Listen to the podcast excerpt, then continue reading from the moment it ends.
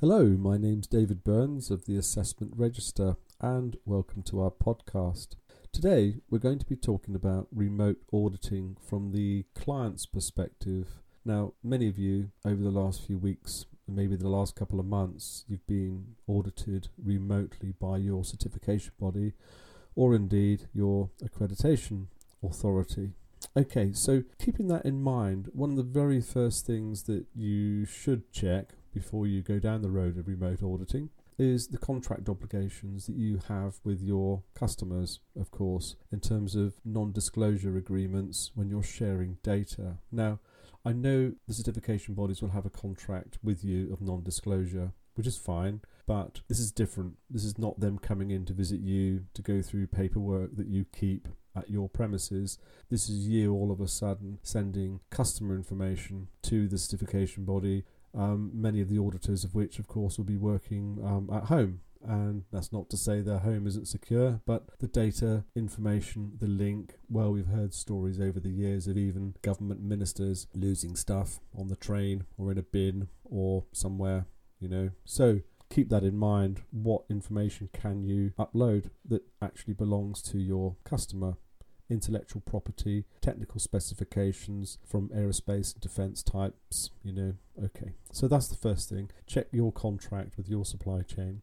Now, what I'm doing here is obviously not suggesting for a minute that remote auditing isn't a good thing. It is a good thing, it's a very positive thing, it's an extremely positive thing. So keep that in mind. I don't want to sound like I'm being all doom and gloom here. Okay. The next one, of course, is um, technology. Again, over the last few months, I mean, I've been doing remote audits and we've used Zoom and Teams and WhatsApp and all sorts. And to be honest with you, mm, it all works very well, but it's worth testing the line first obviously try and not to disrupt your computer with too much information or too many programs being left open and stuff hovering around in the background.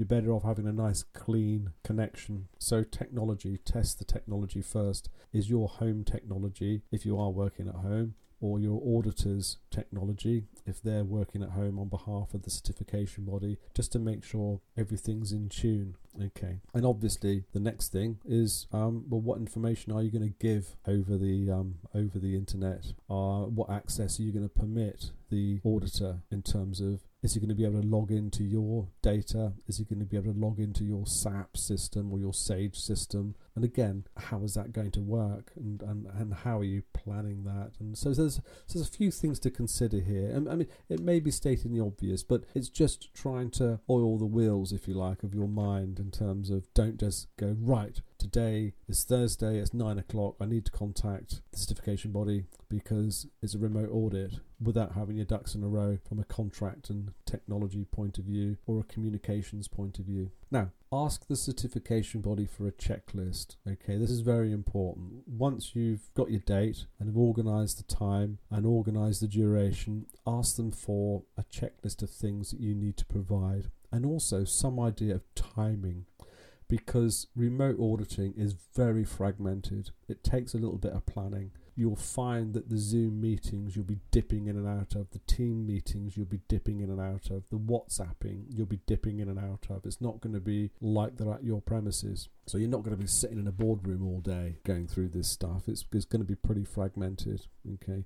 And again, without stating the obvious, it's not very clinical like a day or two days or three days it starts to run into hours and minutes that then roll into the next day as I say, it's it's quite fragmented. So make sure you have a nice clean checklist, clear scope of the audit, and ask about what documentation and data you need to present on the day. Okay, now the next thing is of course reporting. Now, how is the audit going to be reported? So there's a timeline here again on how that's going to be presented. Now, presumably, the certification body auditor is going to take this information from you. They're going to do a certain amount of desk reviews. They're going to do a certain amount of research themselves. But one thing that will be lacking from the certification body's point of view is they may not actually know you very well. Well, of course, they'll know you as a company and they may well have visited you before. But if it's a new quality manager at your end in the company, in the organization, and it's a new certification body auditor because they've never visited you before, um, there's a cultural issue here. So they're not going to actually know how you work, they're not going to know much about you. So they're trying to suss you out online, which is actually not easy, is it?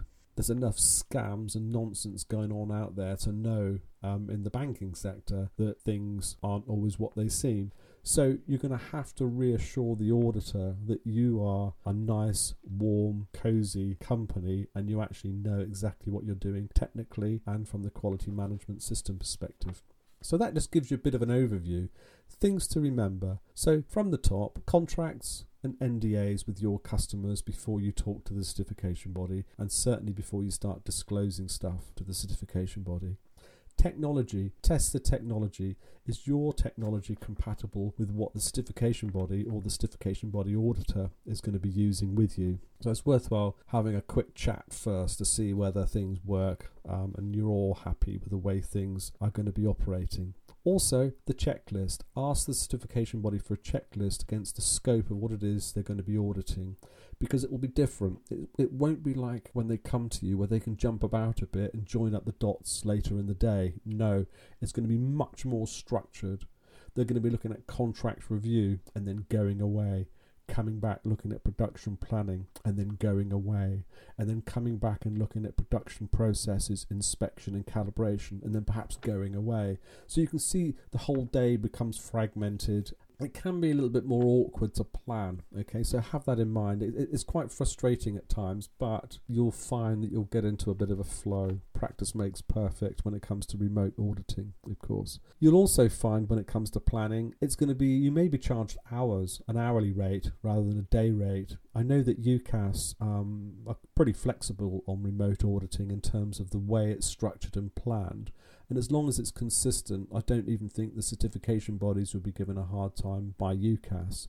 So you need to plan the time and be aware, rather like when you're dealing with a solicitor or an accountant, you're going to be on the clock. So as soon as you log in, the clock starts to tick. So the more efficient you can be, the better. Okay, so the more planning you have at the front end and a bit of email chatter about what they're going to look at, what they're going to look for, the better the, the better it's going to be planned and the more cost effective it's going to be for both parties. So, and finally, the reporting. Um, how is it going to be reported? What information is going to be reported? And again, you need to just consider and have a chat with the certification body on follow ups on any issues they're concerned about. Um, so you've got more documented evidence that you might have to supply, and it may well prompt a visit. Okay, so that's the other thing to consider. Now, for we engineers and aerospace types, remote auditing is pretty good and it's pretty black and white. But I understand from some accreditation authorities that um, they're quite keen to make sure that certain industry sectors won't be on the receiving end of remote auditing or it'll be quite limited. It might be a combination of remote auditing and site visit. And I understand it, that's going to be things like um, forensics. It's going to be things like um, food, agri-food sector, food processing, maybe even laboratory testing. Um, it may well be they have to observe at the premises if it can't be done online. So try and keep those things in mind as well.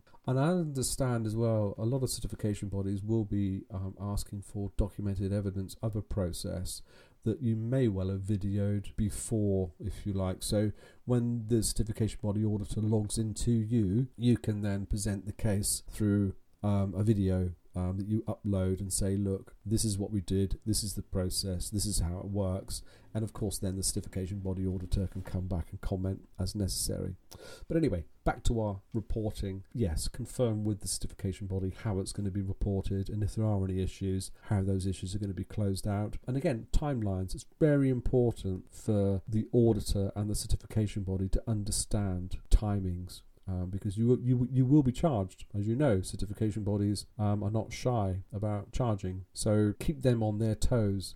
They're not going to be charging you day rates. Very very unlikely. It'll be more an hourly rate. Uh, which might of course accumulate to a day, but at the same time, um, you need to have an understanding of what it is you're going to be charged for. Some certification bodies, I understand, may well be charging you as a contract value. So if you want ISO 9001, for example, or AS9100, and you've got 30 employees, well, bang, that's the contract value. That's how much you're going to be charged per annum. So it may not be days. Okay, so again, it's all it's all up in the air at the moment, but um, keep everything, keep an open mind about everything because I know I know that UKAS are, I know that UKAS are trying to get this right, they're trying to strike that balance to make remote auditing work. Um, so it's up to us um, to to to help them um, and try and not pull the wool over people's eyes because again one of the downsides i think or one of the fears if you like of remote auditing is that industry may well be pulling a flanker they may well be pulling the wool over the eyes of the auditor that's sort of logging in. And if you can imagine a horse with blinkers well that's kind of how your auditor's going to be. He's going to be like a horse with blinkers trying to look at the bigger picture. But because you're on the other end of the line on the other end of the zoom on the other end of the teams he's limited to what he can see particularly um, if if if there are some issues um, that you're bit I'm going to say this but you're hiding from them. Okay. So there you are. So that that's our podcast for remote auditing and things to consider. Well um, have fun. It's going to be good. Okay thank you very much